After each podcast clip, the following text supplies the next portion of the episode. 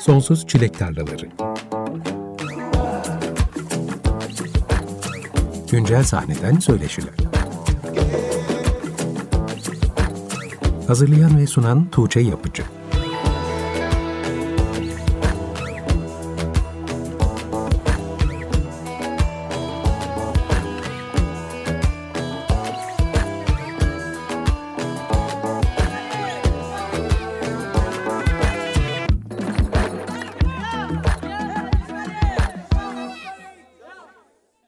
Radyo'da Sonsuz Çilek Tarlaları programındasınız. Ben Tuğçe Yapıcı. Herkese iyi akşamlar. İlk dinlediğimiz parça Taner Yücel'in Tophane'de Tek Kişilik Aşk adlı parçasıydı. Bir an önce pazartesi olsa da program yayınlansa diye bekliyorum günlerdir. Çünkü daha yakından tanımanızı istediğim bir konuğum var bu akşam.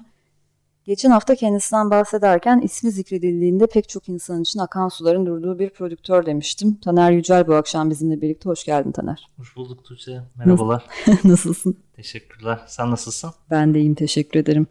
Çok fazla bir yerlerde rastlamıyoruz sana. O yüzden seni programa davet etmeden önce acaba katılmak ister mi diye biraz tereddüt etmiştim. Ama Yok beni ya, kırmadığın öyle... için teşekkür ederim. Estağfurullah. Çok sağ ol ya. Burada güzel sözlerin için de çok teşekkür ederim. Daha fazlasını söyleyeceğim. Taner Yücel ismini bugüne kadar dizi ve film müzikleri, jingle'lar, solo işlerin parçası olduğun, Jacuzzi ve The Rose önceden parçası olduğun, hı hı. kurucusu olduğun Domuz Records yerli sahnede prodüktörlüğünü yaptığın projeler gibi pek çok farklı alanda duyduk. Bugün de bunların hepsinden kısa kısa da olsa bahsetmeye çalışacağız vaktimiz el verdiğince. Ama bugünkü programı benim için ayrıca bir özelliği var. Birazdan açıklayacağım sebep yüzünden bugünkü söyleşinin tonu da öncekilere nazaran biraz daha farklı olacaktır diye tahmin ediyorum.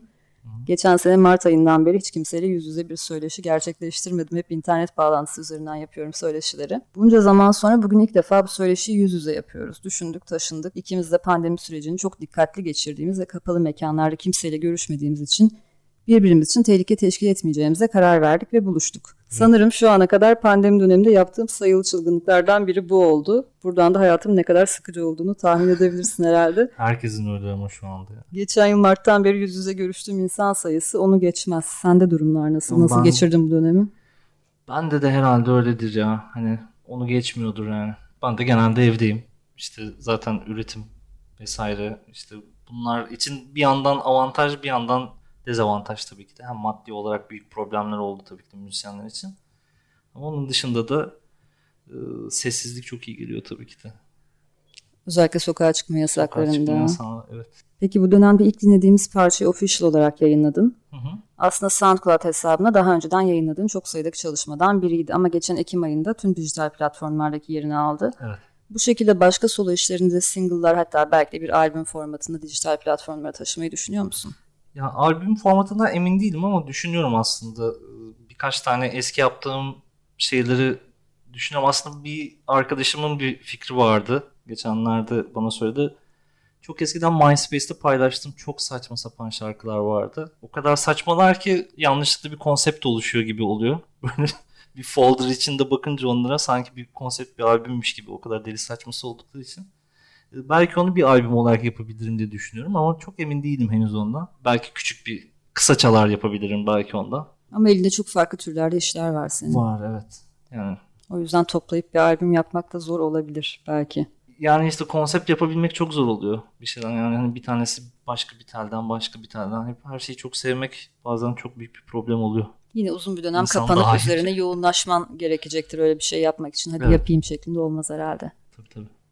Bu arada geçtiğimiz senelerde Jacuzzi'de konserlerde sahnede olmayı bırakıp yalnızca prodüksiyon kısmında projedeki varlığını sürdürmeye devam etmiştin. Şimdi evet. sanırım onu da bıraktın. Hı hı, Geçen bıraktım. yıl itibariyle üyesi olduğunda Rose'dan da ayrıldığını açıkladın.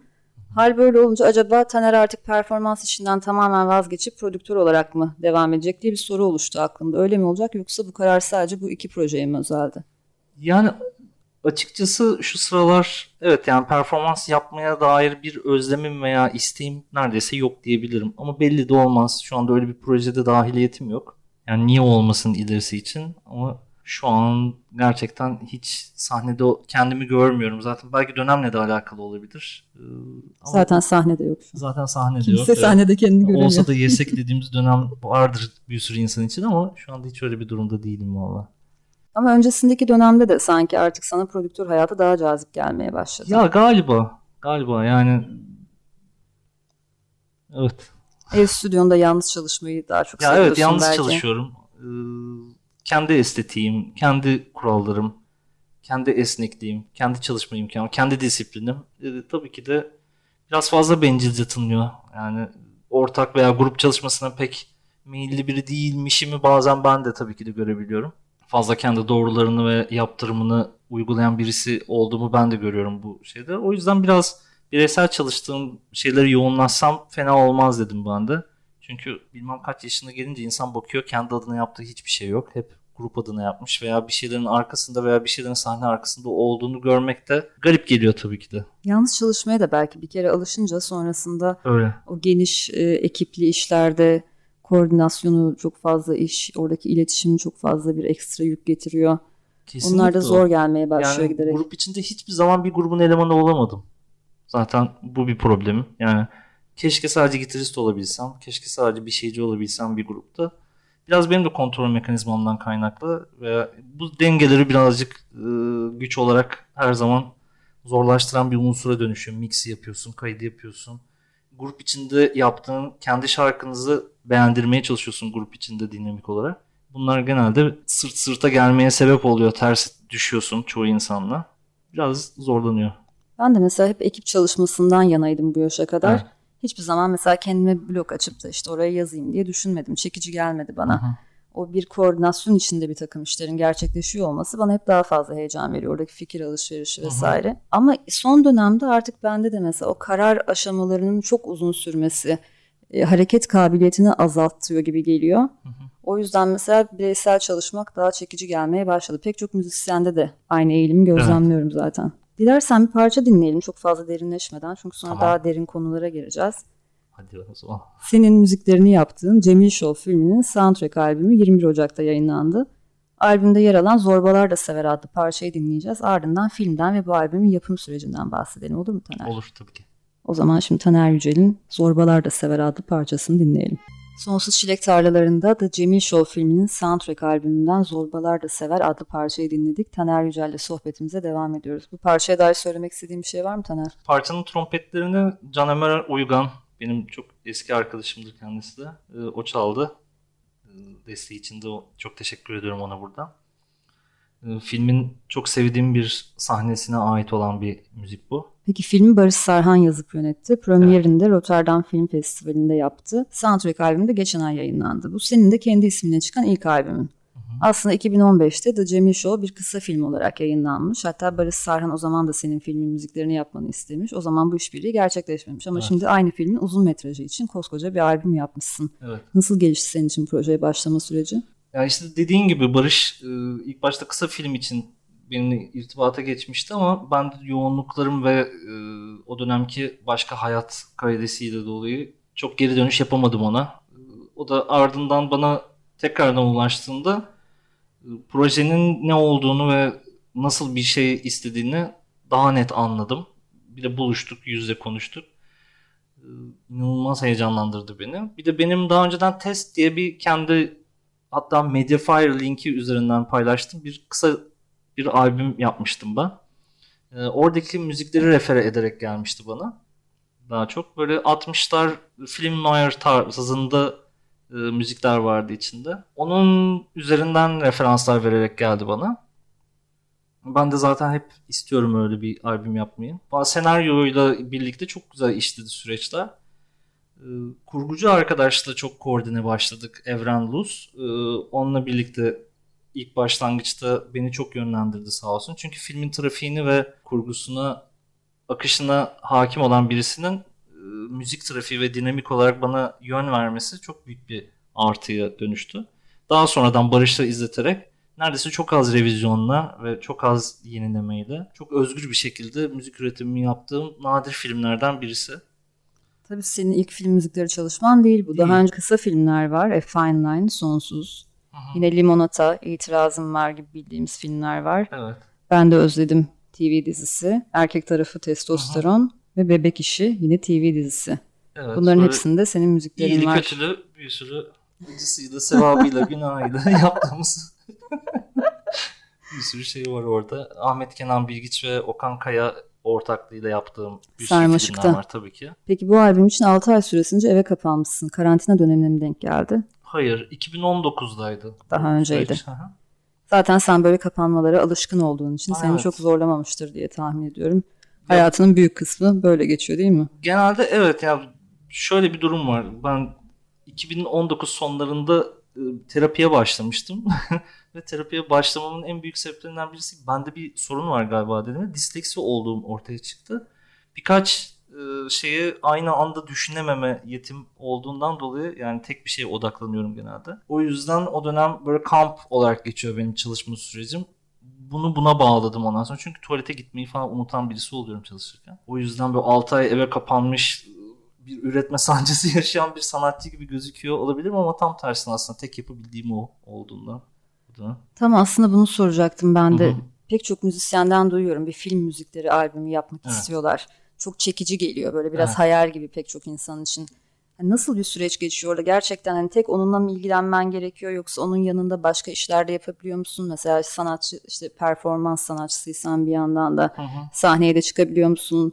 Konserden gelip o albüme devam etmek mümkün oluyor mu? Yoksa kafanı gerçekten oraya odaklayıp hiç kopmadan mı yapman gerekiyor? Aslında o süreçte ben bir albüm de yaptım. Yani Elzen de Cult'ın e, Bloodline albümünü yapmıştık o süre. O aynı süreçlere denk geliyor hatta. Bir ondan bir ondan gibi çalışmaya çalıştım tabii ki de. Konserde vermiş olabilirim. Onu hatırlamıyorum. 2019'da The Rose'la konserimiz olmuş olabilir belki ama çok emin değilim o süreçler arasında olmuş olabilir belki. Ben şeye çok katılmıyorum. Bu üretim sürecinde bireyselleşip böyle odaya kapanıp beni beni rahatsız etmeyin şu an üretimdeyim falan gibi o sanatsal egoyu çok böyle şey yapamıyorum. Gerçekçi gelmiyor bana. Belki de kişiye göre değişen bir şey de göre, olabilir. kesinlikle, Herkesin farklı kesinlikle. bir tarzı olabilir çalışma konusunda. de. Bazı insanlar daha kolay odaklanabiliyor. Ben de Aynen. mesela kitap çevirmenliği yaptım. O dönemde sürekli sosyal olarak yapamıyordum o Hı. işi. Yani ben bu akşam çıkayım arkadaşlarımla görüşeyim işte sohbet edeyim Tabii. sonra döneyim ertesi gün devam edeyim kısmı beni zorluyordu. En azından şöyle bir haftalık kapanmalarla o dönemi geçirebiliyordum ama herkes farklı bir yandan gün içerisinde tabii. mesai gibi çalışıp normal sosyal hayatını devam ettirebilen insanlar da var. Evet. Valla şaşırıyorum işte.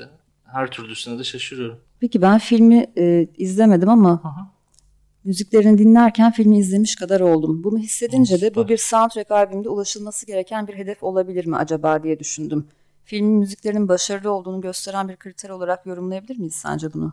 Ya onu benim demem yanlış olur. Hani başarısını veya şeyini yapan kişi olarak söylemem biraz şey. Belki bu albüm özelinde ama- değil de genel anlamda. E tabi yani ortak bir estetiği paylaşan bir şey çünkü aslında nasıl söyleyebilirim bunu bu bir kendi başına bir albüm de değil aslında bu bir ortak bir estetiğin ürünü bu görsellerden feyz alıp ya görselden öne çıkan ya da görselden altta kalan bir hissiyatta olması gereken müzikler serisi var benim albümümde. Hani bu sanatçının nasıl çalıştığına bağlı diyebilirim. Bazen görüntünün önüne geçecek müzikler var. Yani bütün sound design'ı kapatıp sadece müziğini duyduğumuz büyük sahneler vardır. Neredeyse müzik videosu gibi olan sahneler vardı. Bir de gerçekten televizyondan, radyodan duyduğumuz gibi eşlikçi sahneler vardı. Bir de scoring olan müzikler vardı. Bunların hepsi ya eşlik ediyor ya öne çıkıyor ya da geride kalıyor. Tam temel bir disiplin olduğunu söyleyemem yani o açıda. Ama evet yani görsel bir etki yaratıyor olması çok muhtemel zaten. Esas amacı da odur yani soundtrack'in tabii ki de. Kendi başına güzel müzikleri olan veya hani hatırladığın müzikler dediğin şeylerin zaten hep böyle bir görsel imgesi vardır. Yani düşününce. Hı Ben genelde 70'ler soundtracklerinin daha çok hastası oldum. Daha İtalyan ve Fransız kompozitörleri daha çok sevdiğim için. Yani onlarda hep böyle bir rengi gelir hatta. Böyle bir dokusu filmin tekstürü gözümün önüne canlanır her zaman. Yani o, o hissiyatı yaşatmak bence de büyük bir başarı. Ben de bir film izledikten sonra eğer soundtracklerini sevdiysem sonrasında uzunca bir süre dinlemeye devam ediyorum. Sende de vardır herhalde benzer bir şey. Sanırım bir tane hatta söyleyebilirim ya hani şey olmazsa son zamanlardan hatta rahmetli Johan Johansson'un e, The Mandy D'sı var mı ondan emin değilim ama Mandy'nin soundtrack'i yani herhalde filmi iki kez veya üç kez izlemişimdir ama ha, müziklerini herhalde haftada birkaç kez dinliyorum. Hala. İnanılmaz bir soundtrack. Hala adamın yaptığı son iş onu yapıp ölüyor kendisi zaten. İnanılmaz bir soundtrack. Peki The Cemil Show filmi Rotterdam Film Festivali'nde 4 Şubat'ta premier yaptı. Biz ne zaman izleyebileceğiz? Bilgin var mı bu konuda? Maalesef bilgim yok. Yani Zaten vizyona girecek mi diye soramıyorum bu dönemde. evet yani Türkiye'de ne durumda olacak, dünyada ne durumda olacak biz de tabii ki de kestiremiyoruz. Büyük bir ihtimal şu anda festivallerde olacak ve e, online gösterimler olacaktır büyük ihtimal festival bazında. Umarım biz de dijital Umarım. platformlardan Aha. izleyebiliriz. Tabii ki de. Yakın Yani zamanda çünkü soundtrack albümü gerçekten filme dair heyecanlandırdı beni. teşekkürler. Valla yani herkesin emeğinin görünür olmasını istiyoruz tabii ki de. Yani tek dileğimiz bu. Şimdi Özgün Semerci'nin 2016'da yayınlanan Bulandı Sularım EP'sinden Mucize adlı parçayı dinleyeceğiz. Bu parçanın hem prodüktörlüğü Taner Yücel'e ait hem de yine Taner'in kurucusu olduğu Domuz Records etiketiyle yayınlanmıştı. Benim de çok sevdiğim bence 2010'lardan geriye kalan değerli işlerden biri. Dilersen Ha, Özgün. Semerci'den Mucize'yi dinleyelim ardından Domuz Records yolculuğunu konuşalım.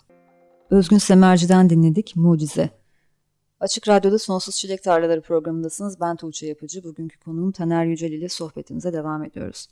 Az önce de söylediğim gibi parçanın yer aldığı Özgün Semerci'nin Bulandı Sularım EP'si 2016'da Domuz Records etiketiyle yayınlanmıştı. Hatta Domuz Records'ın ilk işiydi. Evet. Ardından da yine senin de o zaman üyesi olduğun Jacuzzi'nin ilk albümü yayınlanmıştı. Türlerden bağımsız bir label tam da senden beklenecek birisi zaten. Seni takip edenler biliyordur. Programın başına bahsetmiştik. Birbirinden çok farklı türlerde müzik dinleyen ve üreten farklı janralara derinlikli olarak hakim bir sanatçısın. Senin cephende Domuz Records hikayesi nasıl başlamıştı? Ben o dönemler reklam ve sinema işlerini e, daha çok yapan ve maddi durumum biraz daha iyi bir durumdaydı o dönemlerde. E, Bağımsız müzisyenlerle çalışıp böyle bir label olsun, insanların label'lardan yaptığı korkunç anlaşmalar olmasın. %100 müzisyen düşünsün ve ben hiçbir şey kazanmayayım ve yani bir label'ın asla istemeyeceği bir şey yapmaktı yani fikrim. Ben de prodüksiyonlarını yapayım, kayıtlarını, mixlerini yapayım yeter gibi bir düşünceyle başladı her şey ilk başta. Özgün ve Jacuzzi üzerinde böyle başladı mevzular. Tabii daha sonra da çok fazla artist gelmedi. Her şeyi tek başıma kendim yapmaya başladığım için birazcık tabii ki de hayat kaidesiyle birlikte biraz durgunluk oldu. Birkaç tane yayınlanan şey geri çekti. Çünkü yeterince reklam mı pompalamadım, yeter, yeterince bir piyasada bir duyuru mu yapamadım gibi veya hani cebime indiriyorum paraları falan gibi şeyler olunca da label'daki işler de azaldı. Yani yayınlanan şeylerin sayısı azaldı. Birkaç kişi olmaya karar verdik sonra. Ben bunu daha bir kolaborasyon olarak ben demek ki tek başıma hem maddi tarafı hem de e, insanlarla hitap kısmını herhalde galiba beceremiyorum deyip e, böyle bir ekip olalım dedim. Ekip olunca da birbirimize ulaşmak, toplaşmak ve e, herkesin fikirlerinin farklılığı da çok zorlaştırdı mevzuyu. Herkesin farklı dinamikli disiplini olunca bu benim için artık böyle 2016'dan beridir asla kabuk tutmayan bir yara gibi bir şeye dönüştü Domuz Records. Yani gece yatıyorum uyutmayan ve böyle devamlı bir şeye dönüşemeyen bir rahatsızlığa dönüştü benim için yani. Hani nasıl ifade edeceğimi bilmiyorum yani. Şimdi çıkış noktası çok idealistmiş söylediğin kadarıyla. Evet. Ben bu işten para kazanmayayım Evet. ama bu bir oluşum olsun aslında. Bir Aynen. label'dan ziyade Hareket olmasını istiyorum. insanların birlikte ürettiği benim de yapmak istediğim türde işler yaparak oradan Hı bir tatmin sağladığım bir şey gibi anlıyorum hı. söylediğinden. Bunun sürdürülebilirliği mümkün mü peki? Başta yola çıkarken bunu düşünüyor muydun? hiç düşünmedim. Yani çünkü bu tarz bir şey isteyen insanlarla aynı zeminde olacağımı düşündüm ama bunu isteyen insanların da hedefleri değişiyor başlangıçta ve sonuçta. Kimseyi de suçlamıyorum bununla ilgili. Bu benim okey dediğim ve e, benim hesaplaştığım bir şeye dönüştü tabii ki de. Bunun dışında yani Domuz Acres'ı kapatmak ve artık benim için olması gereken bir rahatlık oldu. Yani hayatımda da arkadaşlarımda da yakın çevremde de hatta o dönemki ilişkimde de böyle birçok şeyi bitirme gibi bir karara vardım. Hatta müzik gruplarım olsun. Dediğim gibi o dönem ilişkim. O dönem hayatımda duran her şeyden birazcık böyle bir kapatma ve hadi biraz ben şu liposuction gibi bir sürece girdim yani fazlalıklarımı aldırdım diyebilirim o dönem. Yani pandemi döneminde çok yalnız kalmanın etkisi var herhalde bunda değil mi? Pandemiye girmeden verilen Öncesinde karardı mi bu oldu? aslında. Evet. Çünkü bu dönemde de pek çok insan projelerini bitirdi. Evet. Pek çok ayrılmalar oldu. Şu anda mesela Hiç insanlara ulaşmak yok. İstediğimde yani. hiç kimsenin bıraktığım yerde durmadığını görüyorum. İşte birisini arıyorum. Diyor ki ben işten ayrıldım. Ben orayı bıraktım. Ben sektör değiştirdim. Herkes dağıldı bambaşka yerlerde. Çünkü normalde yapamadığın şeyleri belki üzerine oturup da düşünemediğin hani günlük hayatın hayhuyu içerisinde bir şekilde süre giden şeyleri bitirmek için bu kadar yalnız kalmak bazen iyi olabiliyor ama senin daha öncesinde demek ki gerçekleşmişti. Evet evet. Şimdi Domuz Records bitmiş bir iş olsa da bence ilginç bir işti. O yüzden üzerine biraz daha konuşulmaya Tabii. değer. Domuz Records'ın işlerini başlangıçta sadece Bandcamp'ten yayınlıyordun ve kaset formatında basılıyordu. Evet. Şimdi ikisi de ilginç tercihler. Sen de bir kaset ve Bandcamp tutkunusun bildiğim kadarıyla. Öyle. Bu iki tercihinin sebeplerini önce senden dinlemek istiyorum. Sonra ikisine dair benim de ekleyeceklerim olacak. Yani Bandcamp olmasının sebeplerinden birisi şu. Ee, Birincisi gerçekten audio kalitesini çok seviyorum. İstediğim formatta indiriyor olabilmek. Bir de fun veya işte follow falan gibi bir üslup yok da. Gerçi follow var artık da. e, supporters deniliyor. Yani alan kişiye ya destekçi olması. Bu üsluplar güzel bir üslup yani benim için. O dinleyici kültürü bilincine katkıda bulunuyor değil Aynen mi? bu öyle. üs- Tabii ki üslup? de. Ve bu arada hani bütün infoyu verebildiğin bir sayfa Bandcamp. Şu anda Spotify'da yüzeysel olarak şarkı sözü yazarı ve besteci ve producer o da yani hani label izin veriyorsa genelde co-producer'lar kendini yazdırıyor. Producer yazdıramıyor kendisine. Yani label'dan para veren adam kendisini yazdırıyor genelde producer kısmını. Türkiye'de hala öyle. Pek çok sanatçı da girmiyor zaten bu bilgileri kreditlere. Tabii tabii hiç umrunda değil çoğunun zaten. Artık ulaşmak mümkün değil neredeyse bazı şeylere. Eskiden işte kartonetler oluyordu bir şekilde bakıyorduk, didikliyorduk ama şimdi öyle bir şansımız yok. Ben çoğu zaman programa da hazırlanırken bazı bilgilere asla ulaşamıyorum. Yani çok deşmem gerekiyor her tarafı. dokümentasyon çok önemli bir şey bence müzikte. Yani hala yıl yazmıyor. Bazı hard copy'lere bakıyorum. Yıl yazmamış. mesela. İnanılmaz bir şey değil mi? Başkalarının üzerinden şey konuşmak istemem ama hani ben bir dokümentasyon olduğunu düşünüyorum bir şeylerin. Yani bir şey yayınlıyorsan tarihte minik çene bir şeydir yani o ve onu baktığın zaman hiç değilse kendine de olsa bir anı olsun. Ya ben bunu işte ne zaman yapmıştım? Baktığın zaman bir cevabı oluyor orada. O da güzel bir şey. Kaset de gerçekten hiçbir zaman hayatta boyun, hayatım boyunca hiçbir zaman kesmediğim bir hard copy sevdam diyebilirim yani. Kalıcı format olan tek şey elimde. Plak ve kaset hala alıyorum. Biraz tabii bu hipster fetişize durumları da oldu. Belki katkım da olmuştur. Birazcık da bilmiyorum. Rahatsız ettiysem özür dilerim. Ama yani kaset iyidir ya. Kasetin değişik bir duyum şeysi var. Ee, Bir spektrumu var frekans alanı olarak. Ona uygun olan müzikleri onda dinlemek harika geliyor bana. Yani hani bazı speaker'da şu müziği dinlemek çok güzel oluyor gibi bir şey bu dediğim şey. O veri kaybının çok güzel bir estetize hissiyatı var. Bazı müziklerde çok güzel oluyor. Bazısında olmuyor tabii ki de. Şimdi kaset formatının yeniden rağbet görmeye başlaması benim de ilgimi çeken konulardan biri. Hazır sen de geliyorken bu konuyu biraz araştırayım dedim. Hı hı. 2020 yılında Birleşik Krallık'ta 157 bin kaset satılmış. Hem de iki defa karantina olmasına rağmen daha yüksek satış beklemiyorlarmış aslında bir önceki seneye göre. Ama 2019'a göre kaset satışları ikiye katlanmış. Bu da 2003 senesinden beri kaset satışlarında ulaşılan en yüksek sayıymış. Şimdi çok ilginç gerçekten. Evet. Plak satışları da 4.8 milyon plak satışı var yine Birleşik Krallık'ta. Bu da 90'ların başlarından beri ulaşılan en yüksek satışmış. Yine ilginç bir nokta plaklarda klasikleşmiş isimler öne çıkıyor. Çok fazla satılan ilk 10'daki isimlerde mesela Nirvana, Amy Winehouse, işte hep Beatles vardır zaten. Fleetwood Mac gibi isimler var. Ama 2020'de en çok satılan kaset sence kime aittir? Mustafa Sandal. Birleşik Krallık. Olabilir. Niye olmasın? Kaset denince sadece Mustafa Sandal geliyor bazen aklıma. Gerçekten öyle ama. Gölgede aynı. Görürdük yani. Lady Gaga'ya aitmiş en Öyle çok mi? satılan Aa, kaset. Lady Şimdi bunun nedenlerini gerçekten nedenlerini araştırdım biraz. Kasetleri daha çok genç nesil tercih ediyormuş. Bunun nedeni de kaset formatının popüler olduğu dönemde kaset dinleyen yani senin benim gibi Y kuşağı ve yaşça daha büyük dinleyicilerin algısında kasetin düşük ses kalitesiyle özdeşleşmesi. Ama genç dinleyicilerde böyle bir algı olmamasıymış. Bence bayağı ilginç. Başka Bir de şöyle de bir şey var. Ne plak kadar pahalı ne de CD kadar yüzeysel bir format. Yani hani e, içinde bir kartoneti olan ve kendine ait. O bir müzik dinleme formatı kaset çünkü. CD program CD'si var, film CD'si var. Hmm. Çok ortak bir format. Müziğe, müziğe özgü. dair bir fetişize olamadı CD hiçbir zaman tam anlamıyla. Çünkü hani görüyorsun mesela CD'ler daha ucuz hatta birçok şeyden. Ee, Kasetin müziğe özgü olma durumu belki dinleyicinin gözüne Aynen. daha özel bir konuma Tabii ki. yerleştiriyor. ve bir de yani sayfa sayfa açtığın bir kat kat Kaset kartoneti kadar var güzel kart- bir şey yoktur gerçekten. ya. Bir de bir yandan da şey de var tabii. Ee, albüm renkleri konseptiyle düşünülmüş kasetin seçilmesi bu tamamıyla bir bir paket tasarımı yani.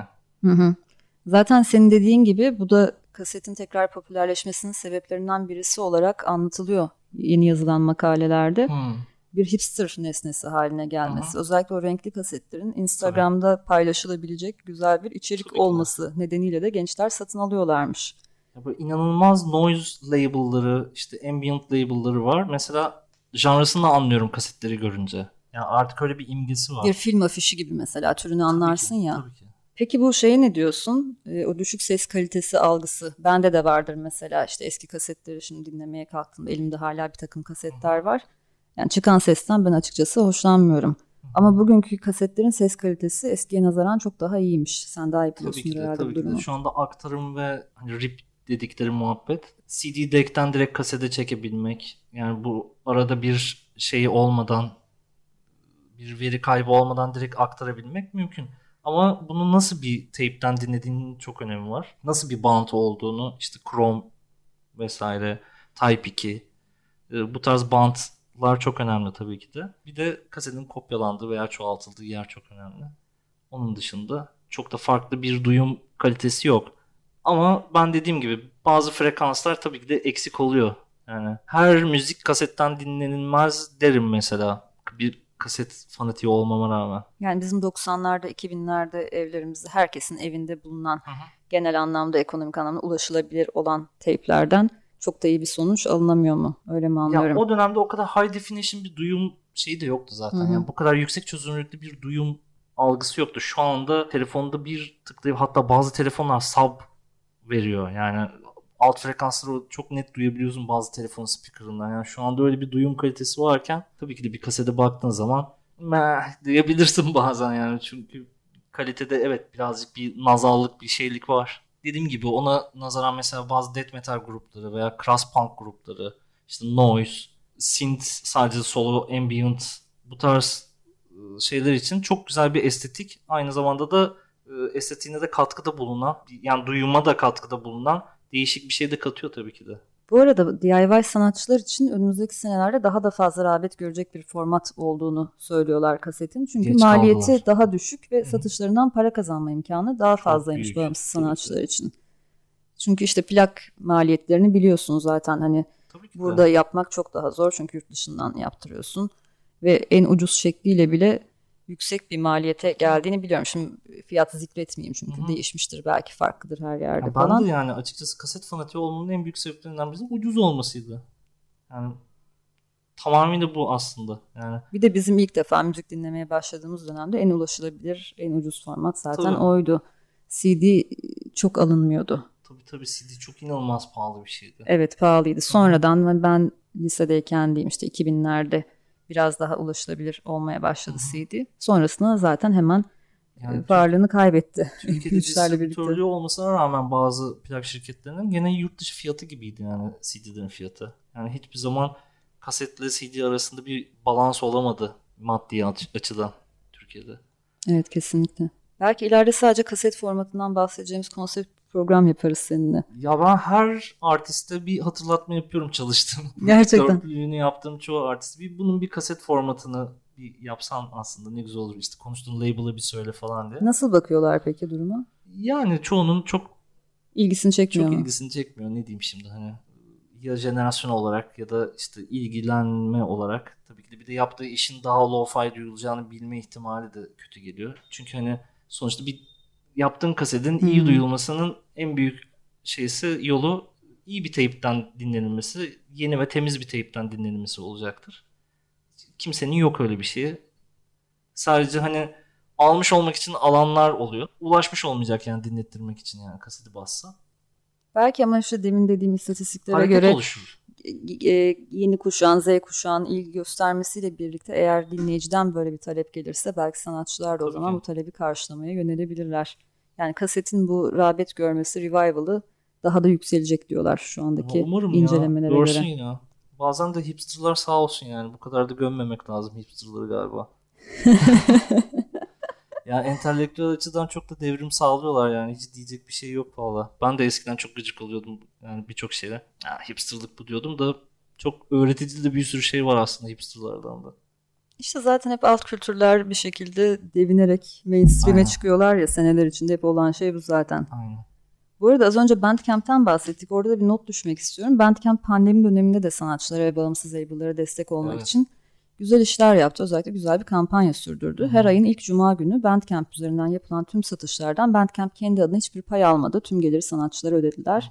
Hatta 2020 boyunca 9 defa yaptıkları bu cuma günü satışlarına 800 bin dinleyici iştirak etmiş ve 40 milyon dolar gelir elde edilmiş buradan. Bu gelirin de sadece işlem masrafları kesildikten sonra %93'ü sanatçı ve label'lara ödenmiş. Hatta bu kampanya 2021'de de Haziran ayına kadar devam ediyor. Şu an haberi olan ve pandemi döneminde sevdiği sanatçılara destek olmak isteyenler varsa Mart, Nisan ve Mayıs aylarının ilk cuma günlerinde Bandcamp üzerinden istedikleri albümleri satın alarak destekte bulunabilirler. Bu arada ayın diğer günlerinde de Bandcamp'te bu oran diğer dijital platformlara göre oldukça yüksekmiş. Satış gelirlerinin %82'si sanatçılara ve label'lara ulaşıyormuş. Ve senin de dediğin gibi aslında bağımsız müzikte daha tercih edilmesi gereken Tabii. platformlardan birisi. Yani zaten biraz arşivci insanların da tercih ettiği bir şey. İstediğin formatta, istediğin kalitede bir audio formatı indirebilmek çok büyük bir lüks bir yandan da. Özellikle yeraltı müziklerinde Tabii. dinlediği grubu desteklemeyi bir şekilde bir tavır edinmiş olan dinleyici orayı tercih ediyor ve o gruplarda oradan iyi satışlar yapabiliyorlar. Birkaç hafta önce Further Yıl grubundan Başar Çelebi konuğumdu. Onlar yeni albüm yayınladılar. Şöyle bir şey söyledi Başar. Hep Spotify'dan dinlendiğine dair bir algı var albümlerin ama aslında öyle değil. Bizim Bandcamp'te albümümüz var ve hiç de fena olmayan satış rakamlarına ulaşabildik bu dönemde dedi. O yüzden o tarafa biraz daha bakmak lazım bence. Tabii. O zaman istersen bir şarkı dinleyelim şimdi. Jacuzzi'nin Hata Payı adlı ikinci albümden Toz parçasını dinleyeceğiz ve sonra tabii ki biraz da Jacuzzi'den konuşacağız Taner artık. Tamam. O zaman dinleyelim. Jacuzzi'den Toz parçasını dinledik. Sonsuz Çilek Tarlaları'nın son bölümündeyiz. Taner Yücel'le sohbetimize devam ediyoruz ve şimdi Jacuzzi'den bahsedeceğiz. 2016'da Jacuzzi'nin tabiri caizse patlamasına şahitlik etmiştik. Ben de ilk dinleyicilerinizden biriyim. Sonrasında çok sayıda synth odaklı proje çıktı yerli sahnede ama Jacuzzi kadar popüler olabilen konserleri sold olan pek iş olmadı. Öncelikle Jacuzzi'nin başarısını sen neye bağlıyorsun onu merak ediyorum. İkinci bir soru da yerli sahnede yayınlanan synth odaklı işlerde benim gördüğüm temel eksiklikler prodüksiyon ve özellikle vokal anlamındaki zayıflıklar oluyor. Senin bakış açından bu işlere dair yorumlarını da merak ediyorum. Belki bağlantılı olarak yanıtlamak isteyebilirsin diye iki soruyu birlikte sormayı tercih ediyorum ama herhangi bir karşılaştırma yapmak istemezsen ayrı ayrı da yanıtlayabilirsin. Tabii ki. Şu anki jacuzzi için bir şey deme e, şeyim yok tabii ki de. Benim olduğum dönem için konuşabilirim. O dönemki tabii ki artısı şu şu diyebilirim. Edebiyatı yani söz yazımı ve müzikal tarafının homojen bir bağa sahip olması. Çünkü daha döneme ait, daha güncel bir dille sunulan. Ben kendi dili olduğunu düşünüyorum yani hani her ne kadar Kutay'la şu anda çok bir diyalogum vesairem olmasa bile ben iyi bir şarkı sözü yazarı olduğunu düşünüyorum. Kendi tarzı olan bir şarkı sözü yazarı olduğunu düşünüyorum. Bir edebiyatı var, bir fonetik bir algısı var. Müzikle birlikte bu birleşince büyük bir etki oluyor tabii ki de. Yoksa ben hani Kutay'dan önce bu müziği yapıyordum zaten. Hani ikimizin birleşiminde e, büyük bir etki olduğunu düşünüyorum burada.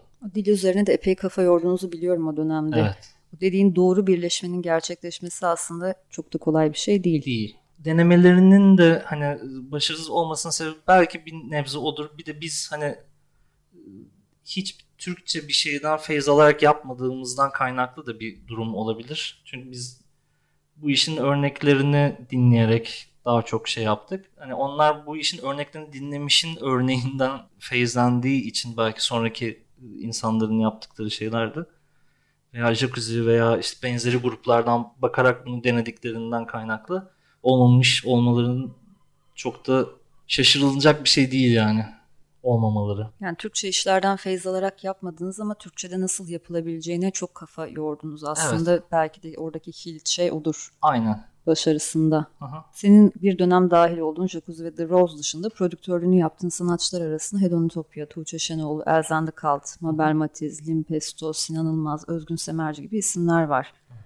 Şimdi yerli sahnede konuştuğum pek çok sanatçıdan şöyle bir şey duyuyorum. Keşke Taner Yücel'le çalışabilsek, keşke Taner'le tanışsak diyenlere çok rastlıyorum. Valla maddi zorluğum var ya. Keşke gelseler. ben hiç duymuyorum. Bana söylemiyorlar. Gerçekten mi? Acaba böyle biraz Taner bizimle çalışmaz zaten falan gibi bir algı Ya olabilir evet mi? var birkaç kişi de böyle yoğun dursun diye düşünmüştüm diye bir şey var böyle. Düşünmesinler, seni Düşünmesinler. bulsunlar. Ya çok değil mi? yoğun olmuyorum çoğu zaman. Ben de herkes gibi. Yani bunun Yiyorum, sebebi Lahmacun yiyorum. lahmacun yapıyorsun. Lahmacun yapıyorum hatta tabii ki de pandemi sağ olsun. Çünkü el attığın bir işe farklı bir prodüksiyon anlayışı kazandırdığın, o işi ayrı bir noktaya taşıdığın ve yükselttiğine dair ortak bir kanı var. Sadece benim fikrim değil bu. Seninle çalışmak isteyen bu kadar çok sanatçı varken sen çalışacağın projeleri hangi kriterlere göre seçiyorsun?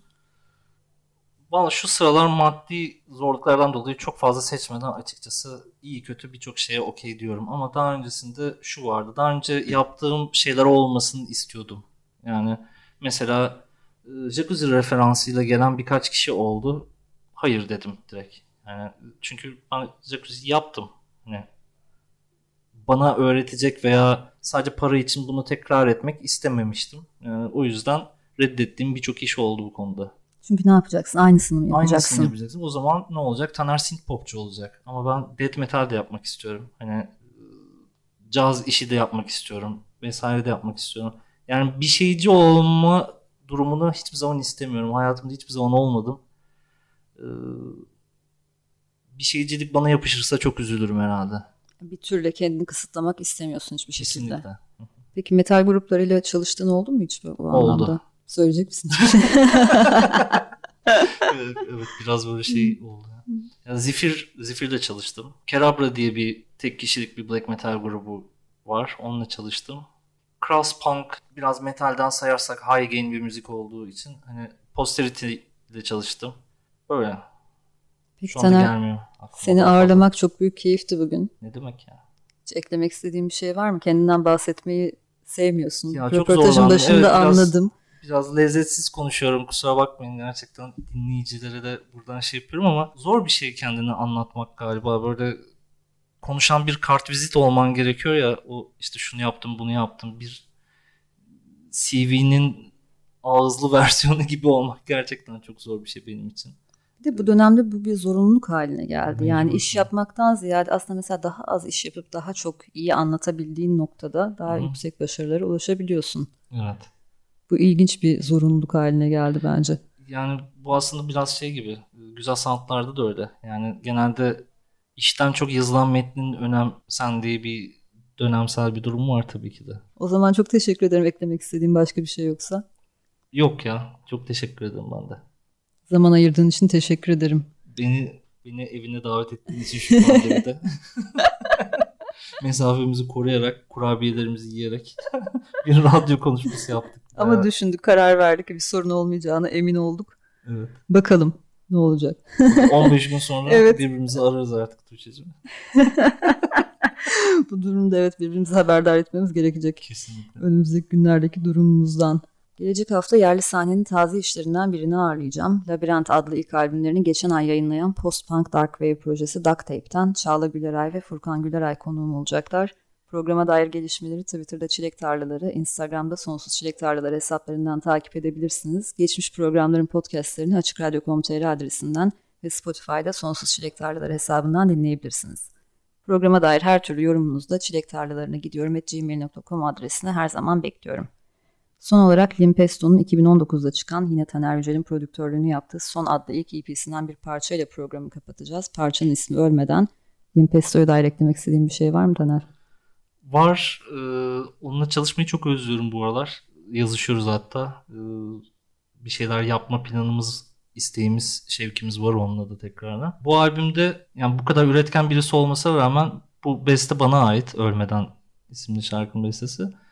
E, bu kadar üretken birisi olmasına rağmen bir besteme yer vermesi de beni bayağı dahil etti bu işe. Hani bir prodüktörden daha çok gerçekten bana çok büyük alan veren bir ortama dönüştü. Bu çok sevdiğim bir işim. senin için özel işlerden Bayağı. birisi diye tahmin Hı hı. ediyorum. Evet o da Ankara'da yaşıyor hala değil mi Evet. bildiğim kadarıyla. Birkaç defa programa davet etmiştim önceki senelerde ama o Hı da tahminimce senin gibi çok kendisini anlatmaktan, ortalara çıkmaktan hoşlanmayan bir sanatçı. Ben gene bak yani pandemide sana geldim mesela. o bence herkes korona olsa da dünyada o olmaz. Neyse bu da güzel bir şansmış. Öyleyse Limpesto'dan Ölmeden dinleyelim. Bizden sonra her zamanki gibi Vertigo programıyla Açık Radyo'da pazartesi akşamı hız kesmeden devam edecek. Gelecek hafta görüşünceye dek hoşçakalın. makes you feel,